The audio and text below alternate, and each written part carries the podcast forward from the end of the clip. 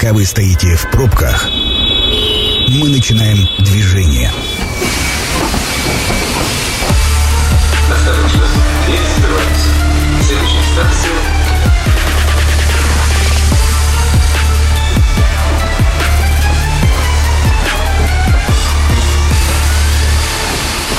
Метро. Главные темы Красноярска.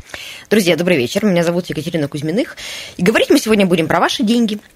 Потому что недавно РИА Новости составили список закредитованности регионов, и Красноярский край оказался на 24 месте. Вот э, хорошо или плохо закредитованность, и в долгах ли мы, как в шелках, спросим у Ирины Варфоломеевой, э, зампредседателя комитета по налогам и финансовым рискам общественной организации «Опора России» в Красноярском крае. Ирина, здравствуйте.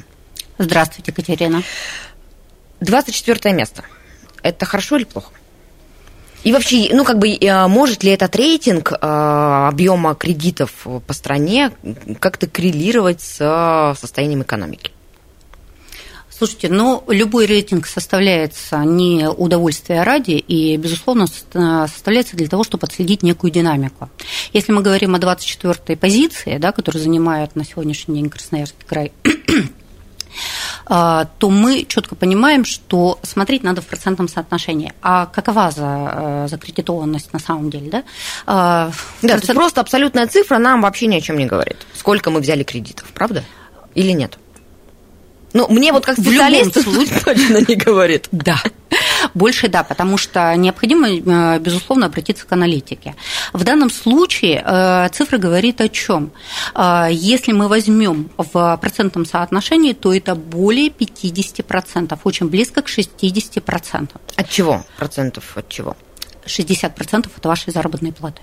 То есть, если взять среднего красноярца да, или среднего представителя Красноярского края, и в усредненном, вот среднюю температуру по больнице. Ну, и официальную, разумеется, зарплату. Ну, безусловно. Нас. Безусловно, потому что и кредиты, а, мы же понимаем, что а, вы можете у меня что-то занять, я могу у вас что-то занять, и при этом мы никоим образом это не зафиксируем, да, скорее всего, потому что ну, чаще всего так это происходит на самом деле. Поэтому эти цифры, они околотемные, то есть а, берутся официальная зарплата и официальная кредитная нагрузка. Так вот, когда 60% от заработной платы, ну, мягко скажем, ничего хорошего. Это не сильно плохо, но это и не, э, не классно-классно. Потому что если мы возьмем ту же Ингушетию, да, которая занимает первое место, там закредитованность очень маленькая. А почему? Вот, казалось бы, регион а, с достаточно низким уровнем жизни, а люди не берут кредиты. А, очень много аспектов. Это традиции или вот как бы с чем это связано? Для меня, честно, совершенно ну, необычная такой цифра, я не понимаю. Очень удивилась, увидев Ингушетию, в которой вообще никто не берет кредитов. Очень много аспектов, которые влияют на те решения, которые принимает гражданин, когда он кредитуется или производит какие-то другие финансовые операции. Вот, например, если мы возьмем соседний с нами регион Новосибирск, да, Новосибирская область, то там, э, в отличие от нас, закредитованность около 80%. Казалось бы, это ну, регион тоже с достаточно грамотными людьми, образование очень хорошее и так далее и тому подобное. А закредитованы больше, чем в Ингушетии. Тыва там э, ситуация гораздо хуже. Там закредитованность приближается к 100%, это 98%. А у нас есть Калмыкия, где 108, то есть 108. по большому счету население банкроты. Абсолютно верно. То есть э, речь в данном случае идет не о том, что люди живут в долг, а в данном случае, вот вы правильно абсолютно сказали, о банкротстве. Ну, на самом деле так, да. То есть это перетекание одного кредита в другой, это рефинник и так далее и тому подобное. То есть тут целая система. Ирина, а вы говорите, что, э, ну вот я услышала у вас такую мысль, угу. закредитованность и финансовая грамотность. Угу. То есть э, высокий процент э, закредитованности населения говорит о низкой финансовой грамотности? Сто процентов. Финансовая грамотность к сожалению, оставляет желать лучшего. А, слава Богу, а, что э, государство очень пристальное внимание, особенно последние годы, начинает этому уделять. И а, существует очень много всяких мер поддержки по, развитию финансовой грамотности. Волонтерское движение по финансовой грамотности. Ну, вот я, собственно да, да, да, вы являетесь волонтером. Как да, раз. Абсолютно верно. А, в прошлом году вот мне очень понравилась инициатива финансового университета, и а, наш филиал финансового университета, кстати, принял участие активное а, в этой инициативе в конце года обучалась фокус-группа, была привлечена фокус-группа специалистов, которые обучались по программам, по двум программам. Первая – это экономическая турбулентность, как себя сейчас вести – и вторая – это финансовая грамотность и помощь социально незащищенным слоям. Сюда же и пенсионеры, и много кто. То есть это очень хорошая инициатива на самом деле. И э, прибегать к помощи специалистов, волонтеров для того, чтобы они разъясняли некие моменты, это правильно. Их не нужно бояться, к ним нужно обращаться, потому что это люди, которые действительно э, осознанно передают свои знания э, с целью того, чтобы жизнь гражданина, обычного рядового, финансового, финансовая жизнь, ну и э, вся, естественно, сопутствующая, улучшалась, а не Слушайте, ухудшалась. Ну вот говоря про финансовую грамотность, угу. можем ли мы сейчас дать какие-то простые, не специализированные советы, угу. как человеку определить, э, вот Угу. Сможет он рассчитаться по кредиту или нет? Какие, то есть, что ему сложить с чем, чтобы э, решить, он в состоянии кредит потянуть этот или нет? Базовая точка – это приход-расход это всегда базовая точка. Вот понимаете, сама финансовая грамотность, я неоднократно это говорю, э, э, это достаточно скучная история про распределение финансов в объеме и времени ну, это, это очень важно. Ну, это такой семейный бюджет, классический, только когда нужно сесть бумажкой и посчитать, желательно в табличке Excel, вот мои доходы, вот мои расходы базовые, а вот столько мне на конфетке остается или не остается. Абсолютно верно. А, когда у вас э, складывается дебет с кредитом, и вы понимаете, у вас есть вообще какая-то положительная дельта или у вас ее нету, вы можете понимать вообще, как вам следующий месяц прожить. И можете либо выстраивать какую-то стратегию себе, да, вот финансовую в краткосрочном периоде или в э, там, среднесрочном, даль... Э, длинносрочном, либо вообще вам надо срочно что-то менять в своей финансовой ну, жизни. То есть у нас на одной чаше весов ежемесячный угу. доход, угу. а на другой чаше весов платеж по кредиту и ежемесячные расходы. Да, абсолютно Если верно. у дельта остается положительная сальдо, то мы говорим, да, мы можем угу. себе кредит взять, если нет, то не, не взять. Я бы так это не, э, не упрощала сначала. А мне это хочется как раз упростить так, чтобы было понятно всем, кто 2 плюс 2 плохо складывает. Давайте так. А, если у вас остается положительная дельта, а, то вы уже, в принципе, мега молодец, потому что очень многие люди – откуда вот эта вот цифра процент, да, почти 60, очень многие люди живут полностью в кредит, они этого не замечают, они боятся в принципе залезть в свою расходную часть, в приходную, расходную и посчитать. Ну, то есть им не хватает, они не могут а, погасить э, ежемесячные платежи по кредитам, берут следующий кредит наличными, например, для того, чтобы рассчитаться по кредитам. Так это выглядит? И так, и не так. То есть, а, с одной стороны, именно так, как вы сказали, а с другой стороны, они периодически привлекают кредитные средства не для того, чтобы гасить, а для того, чтобы приобретать э, дополнительные какие-то, э, ну, я не знаю, там, предметы, ну, материальные какие-то вещи, понимаете? То есть это история, которая засасывает людей очень сильно. Слушайте, а как тогда относиться к маркетингу банковскому и кредитному, который буквально вокруг, когда в торговом центре есть а, точки выдачи кредитов одобрений тут же, угу. когда, а, заходя на сайт, вам сразу уже пишут ежемесячный платеж, и угу. вы даже еще не подумали о том, что вы хотите это в кредит, а вам насильно это предлагают. Этого же очень много вокруг. Очень много. И относиться к этому надо осторожно и с мозгом.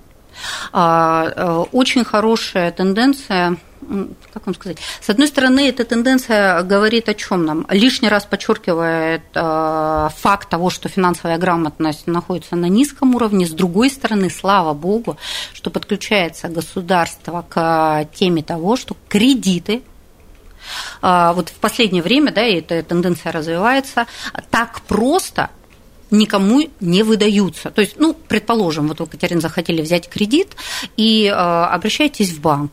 Э, если раньше вы могли просто написать, там, я в месяц э, получаю заработную плату там, в объеме, ну, предположим, 100 тысяч, да, условно говоря, ну и, соответственно, банк, э, совершая некий расчет, говорил, под какой процент и какую сумму он вам может выдать в качестве заемных средств, то сейчас для того, чтобы подтвердить, что действительно вы платежеспособны на ту сумму, которую заявляете, сайте, вы должны предъявить там, справки 2 НДФЛ и так далее и тому подобное.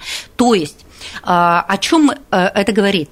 О том, что государство вмешивается в историю того, когда а, банки выдают а, гражданам кредиты, которые граждане не могут себе позволить. Это же хорошо. Хорошо с той точки зрения, что, понимаете, государство в этом отношении начинает играть роль некого родителя, некого взрослого. Взрослому абсолютно человеку говорят, слушай, нет, мы тебе не дадим кредит, ты не можешь себе его позволить ты сейчас не понимаешь, но потом да. ты повзрослеешь и да. узнаешь, что это тебе во благо. Да. Вот когда ты сам станешь родителем, тогда-то ты меня поймешь. Слушайте, а вообще рост кредитного портфеля и суммы денег, которые мы берем в кредит, говорит о ну, снижении уровня жизни, например? А, ну, я бы сказала, Или наоборот это... повышение, потому что на самом деле статистика-то то говорит о том, что мы в 2022 году взяли в кредит меньше денег э, с точки зрения общего объема, чем в 2021. Давайте разбираться. А, мы помним, что в 2022 году у нас произошли некие события, связанные со специальной военной операцией. У нас э, менялась ключевая ставка очень значительно, у нас менялся, соответственно, процент, под который выдавались займы населению. И поэтому э, история с массовым походом в банк для осуществления займа, да, для, ну, для выдачи кредита, она несколько подсхлопнулась, слава богу. Ну, то есть эта история не о том, что мы не хотели взять кредитов, потому что у нас хватает своих денег, а потому что нам их просто не давали. Это история о том, что у нас не только нам их не давали. А, понимаете, люди в такие моменты, они же начинают осторожничать, слава богу, потому что, ну, на самом деле, человек, когда не очень хорошо, когда до него доходит, что я не очень хорошо понимаю, я смогу его выплачивать или не смогу, потому что, ну, происходят некие события, которые могут а, по-другому развернуть мою жизнь. Человек в здравом уме, он начинает каким-то образом себя ограничивать. Вот примерно такая история начала происходить. Так вот, в 2000 2022 году у нас, соответственно, э, сначала случился некий отскок по э, займам, но э, буквально уже со второго полугодия, вот если мы возьмем отбивку с марта 2022 года по март 2023 года, то фактически у нас кредитная история, она показывает некий прирост. Ну, то есть мы, когда немножечко все успокоилось, и мы поняли, да. что это все надолго, но как-то мы научились да. жить в этих обстоятельствах, да. мы опять побежали в банки за кредитами. Да, Абсолютно верно. То есть, особенно второе полугодие, вот если брать с марта, ну и э, минус 6 месяцев, оно показало э, значительный прирост э, в кредите, ну, в займе опять, в обращении граждан за кредитами. Почему это произошло? Потому что, собственно говоря, изменилась ключевая ставка, изменилась, соответственно, изменился процент по займам, он снизился. То есть, если вот мы возьмем физическое лицо, да, такую хорошую очень историю, когда хорошая заработная плата у человека, когда прекрасная кредитная история, когда а, банк готов выдать самостоятельно. Вот если мы в сентябре 2022 года для такого человека в средний банк а, готов был а, выдать займ по 24%, то сейчас банк предлагает этому же самому человеку займ от 6 до 8%. Ну, ну, мы же помним, да? ну, мы помним прекрасно эту историю, когда вдруг у кого все, все у кого были свободные деньги, побежали а, во вклады, потому что, ну, действительно, вдруг появился относительно неплохой процент. Но буквально один, два, три месяца, и все это сдулось и вернулось очень, на прежние Очень а, хороший цифры. процент был. И, как мы видим сейчас, а, а, процент действительно... Тут же надо понимать, да, какими продуктами, как надо пользоваться и так далее и тому подобное. То есть вот для чего финансовая грамотность? Вот для этого. Каким продуктом мне воспользоваться? Для для каких целей мне им воспользоваться. Я действительно им э, только погашу э, инфляционную составляющую, или я сохраню деньги, или я приращу деньги и так далее и тому подобное. Ну, это большой такой спектр очень. Ну, это для тех, кто э, ходит на работу не только чтобы, чтобы получать зарплату, но угу. пытается найти еще какие-то способы, инструменты привлечения средств. По большому счету, кредит ведь это тоже про это. А, и да, и не да. А, тут понимаете, какая история? Как только у вас появляется положительная дельта, вы в любом случае, ну, если вы не настроены на то, чтобы все деньги спускать, да, то есть у вас получ... появилась лишняя тысяча, вы сразу же ее потратили, да, если вот она у вас появилась, у вас появляется мысль о том, что с ней сделать. А мне кажется, в нынешних условиях турбулентности как раз потратить ее может быть самый разумный способ. Потому что что с ней будет завтра, предсказать невозможно. А, понимаете, тут такая история, что, во-первых, да, я с вами вот соглашусь. Что бы, вы, что бы вы сейчас рекомендовали людям а, сделать с лишней тысячи рублей? Ну, там, лишние 100 тысяч рублей появились, а вот их нужно как бы поменять на какой-то реально нужный товар. Ну, не бывает так, угу. что совсем ничего не нужно, да, ее нужно положить в банк, ее нужно угу. положить в сейф, а, что с ней сделать? Ну, смотрите, есть такие социальные мифы, да, то есть вот у меня знакомые, а, я присутствовала при этом разговоре о том, что «А, давай купим второй, третий телевизор. Зачем? Ну, у вас один дома висит, вы же не будете вторую и третью смотреть. О том, что ваш этот телевизор сломается, и вы, собственно говоря, повешаете этот второй или третий телевизор, ну, прям так себе история. Поэтому ко всему, опять-таки, надо подходить достаточно разумно. Если у вас есть некие 100 тысяч, надо смотреть э, те предложения, в том числе и банков, которые позволяют вам сохранить деньги. То есть, ну, Но если есть какая-то потребность в обмене этих денег на товар, отпуск, образование, все что угодно. Ну, то есть можно было бы не тратить, можно обойтись. Даже без одного телевизора вообще можно угу, прекрасно жить. Конечно. Но вот вроде бы как бы вот что сейчас все-таки рекомендовано? А, потратить деньги на вещь, пусть не первой необходимости, но нужную и полезную, а, или законсервировать эти деньги. Слушайте, а, смотрите, если, день. вот если а, прямо четко отвечать на ваш вопрос, да, если вещь нужная и полезная, ну, необходимо ее приобретать. Ну, например, условно говоря, вот ноутбук перед вами стоит, да, и он вам нужен для работы. Ну, конечно, приобретайте. Почему нет? Вы же без него работать не сможете с той же эффективностью, которая вам нужна. Если, соответственно, речь касается образования, однозначно имеет смысл образовываться, потому что это опять про ту же самую финансовую грамотность. Чем э, большими навыками вы обладаете, тем э, сложнее вас обвести вокруг пальца, тем более рациональнее вы принимаете решения. Образовывайтесь, вкладывайте в своих детей в образование и так далее и тому подобное. Я всегда за. Друзья, мы с Ириной Варфоломеевой про кредиты и закредитованность Красноярского края разговариваем. Сейчас прервемся на рекламу, но ненадолго. Обязательно оставайтесь с нами. Это программа «Метро». Авторитетно о Красноярске. Друзья, мы возвращаемся в эфир. Меня зовут Екатерина Кузьминых, а напротив меня Ирина Варфоломеева, зампредседателя Комитета по налогам и финансовым рискам Общественной организации «Опора России» в Красноярском крае. Говорим мы сегодня про закредитованность э, регионов и нашего, нашего края, ну, в первую очередь, у нас больше всего волнует, потому что РИА Новости подвели, составили список самых закредитованных, мы на 24 месте, почти 60% от средней нашей зарплаты а у нас э, кредиты составляют. Ирина, мне кажется, очень важный момент, мы вот Э, начали немножечко во время рекламной паузы его обсуждать, а на что мы берем кредиты? У нас вот кредитный портфель, он из чего состоит? Потому что, казалось бы, ну, квартиру купить в кредит – это единственный возможный способ ее приобрести, а вот покупать в кредит еду или какую-то вещь, одежду или телефон на последние деньги, но пусть у меня будет самый дорогой, вот это странно. Мы на что берем кредиты? Катерина, на все подряд люди берут кредиты, если честно. А люди в последнее время даже едят в кредит. А, есть люди, которые ходят в рестораны, рассчитываются кредитной картой или кредитными средствами. А, берут на все. То есть а, мы видим достаточно сильное расслоение, то есть богатые и гораздо менее обеспеченные граждане. Вот вот, вот этот рейтинг, он как раз показывает расслоение. При этом мы достаточно близки к Москве, к московским показателям. У нас достаточно неплохой уровень жизни. Мы, да, у нас достаточно закредитованное население, это говорит о... А вы вот уровень жизни по каким критериям определили? А вот по вашему этому рейтингу, по РИА. Да, то есть да, да, это, да, ну, да. Я, это как раз к вопросу о том, что а можно ли по этому рейтингу уровень жизни определить? Тут, знаете, наверное, я э, поправлюсь. Не столько э, речь идет о уровне жизни, сколько о неких там стратегиях, да, вот так вот это назовем. А, то есть, если мы а, возьмем Новосибирск, повторю, да, то у Новосибирска 80% в отличие от нас, у нас 60%. А, мы немножечко перегнали Москву по этим цифрам, но если мы берем в, в количественном соотношении, то э, уровень денежный, да, вот 460 тысяч, то, что приходится в качестве кредитной э, долговой нагрузки на человека, наш и уровень Москвы, они сопоставимы. Слушайте, ну если, если, совсем, если совсем упрощать, угу. то значит ли это, что денег на еду нам хватает, а на квартиру не хватает? Ну, то есть крупные, за крупными покупками мы идем в кредит, а все-таки мелкие какие-то такие бытовые расходы мы можем позволить себе а, за живые деньги не кредитные покупать.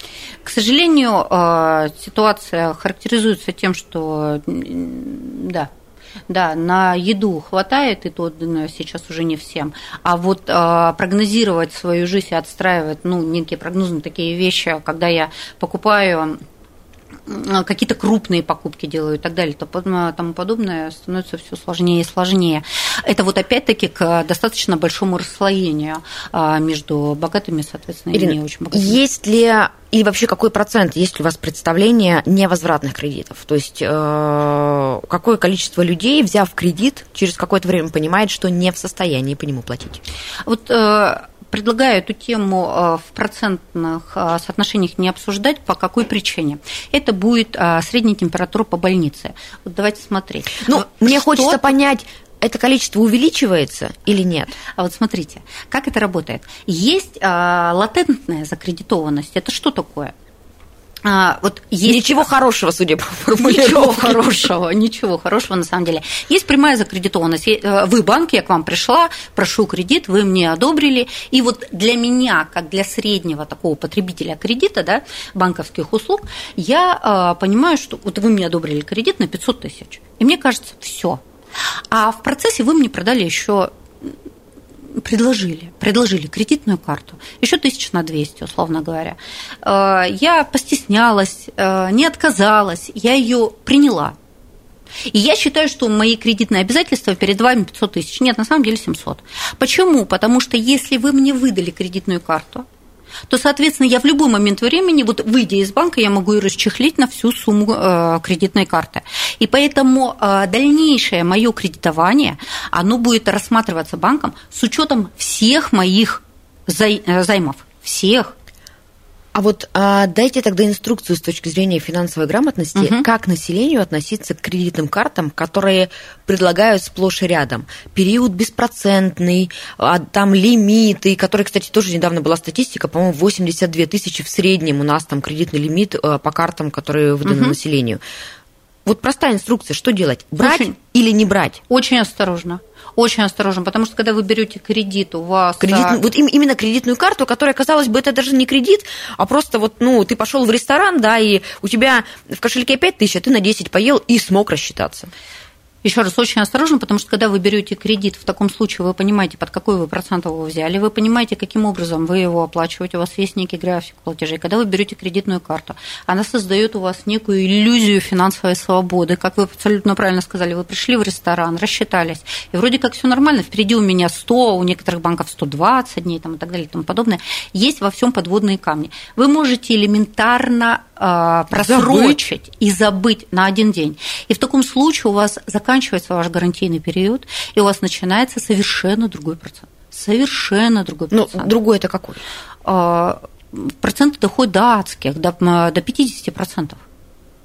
Ну, годовых хотя бы. Ну, конечно, годовых. Конечно. Но, тем не менее, если вы, скажем, а, вы расчехлили карту на 200 тысяч, ну, вот возьмем угу. этот а, пример, о котором разговаривали, вы полностью расчехлили и забыли внести сумму в указанный срок.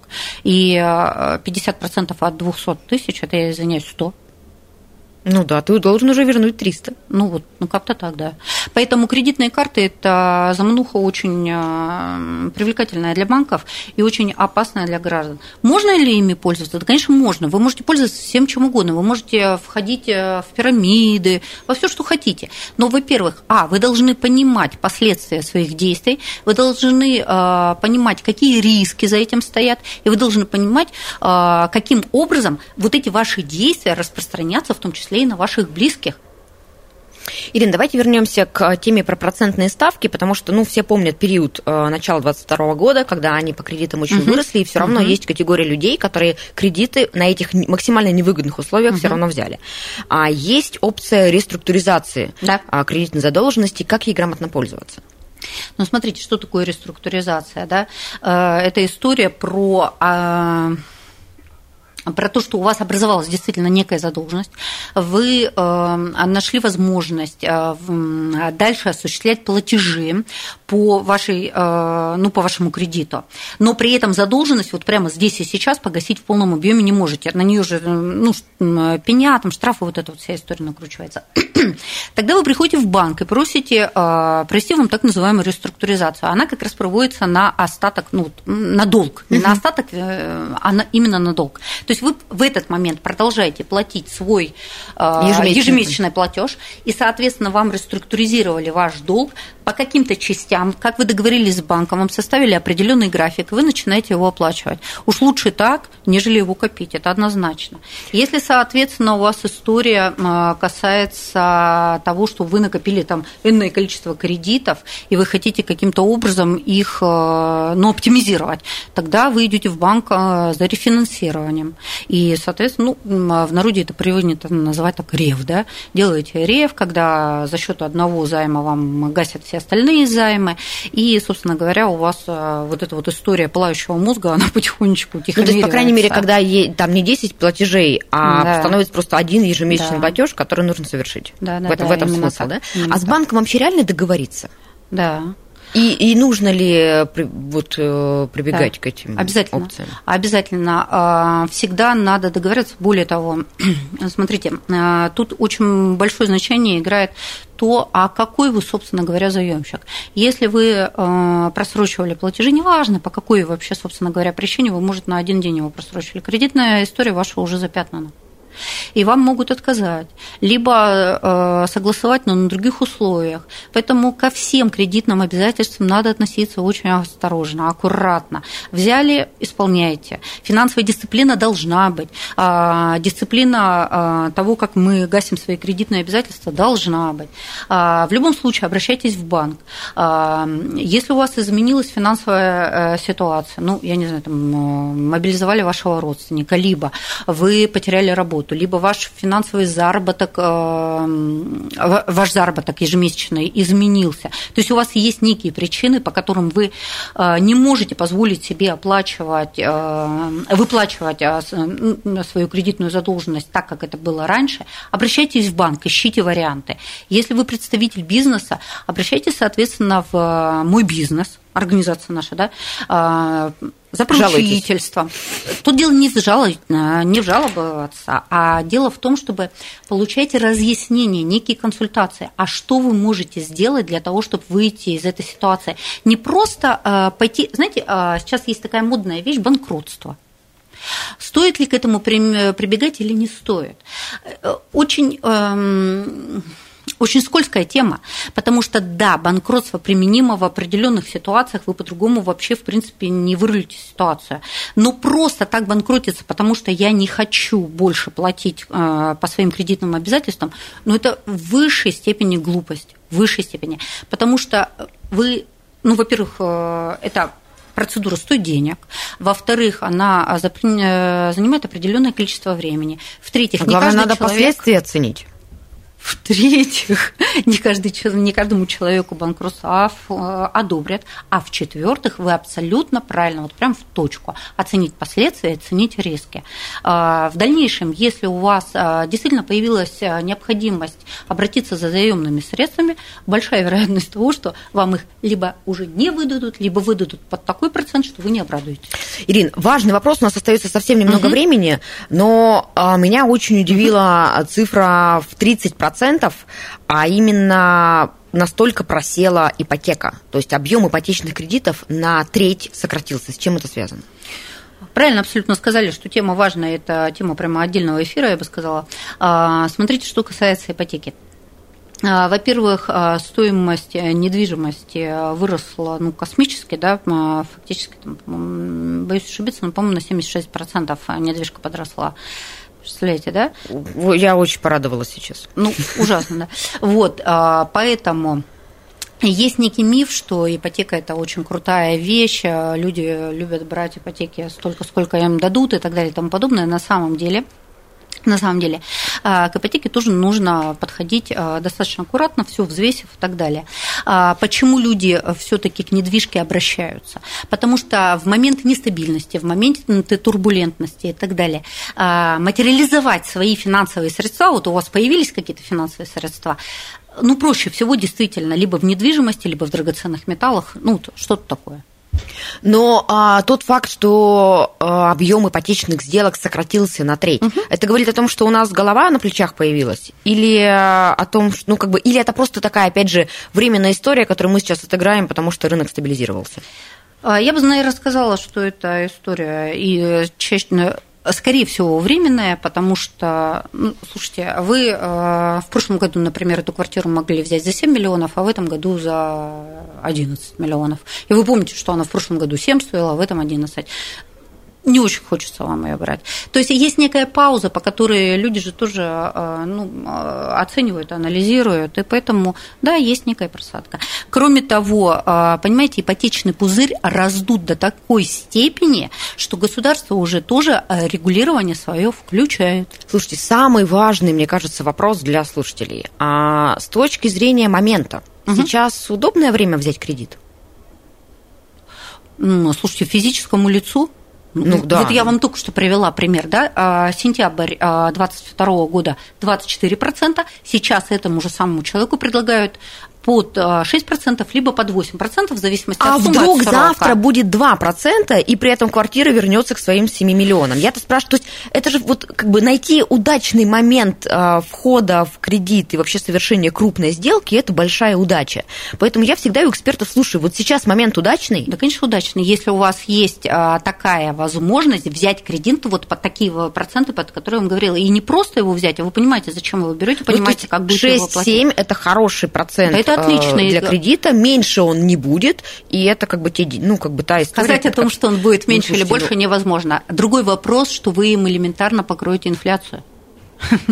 Да тут вообще, мне кажется, прогнозировать невозможно. А прогнозировать, безусловно. Понимаете, ну как, а, прогнозы мы, конечно же, строим, и на основании прогнозов мы прописываем какой-то вектор того, как мы действуем, да, какая-то кредитная политика выстраивается и так далее. Вот. Но, тем не менее, если сравнивать с полугодичной давностью, туда, безусловно, сейчас процентное соотношение совершенно другое, в сторону гражданина. Ну, в общем, резюмируя, угу. кредиты мы берем все равно грамотнее, чем наши соседи. Угу. Сейчас время подходящее для того, чтобы кредиты взять, но всегда это нужно сделать головой, с головой, и неплохо бы по этому поучиться. Я бы скорректировала все-таки. Сейчас не столько время подходящее, чтобы кредит взять, сейчас его можно взять. Можно. Оно не подходящее, но его можно взять. Подходящего времени не бывает. Спасибо. А в гостях у нас была Ирина Варфоломеева, зампредседателя комитета по налогам и финансовым рискам общественной организации «Опора России». Ирина, спасибо вам огромное. Приходите еще в гости. Спасибо, Катерина. Друзья, вам напомню, что программа «Метро» будет опубликована на сайте 128.fm. Эм. Меня зовут Екатерина Кузьминых. Всем удачи. Станция конечная. Поезд дальше не идет. Просьба освободить вагоны.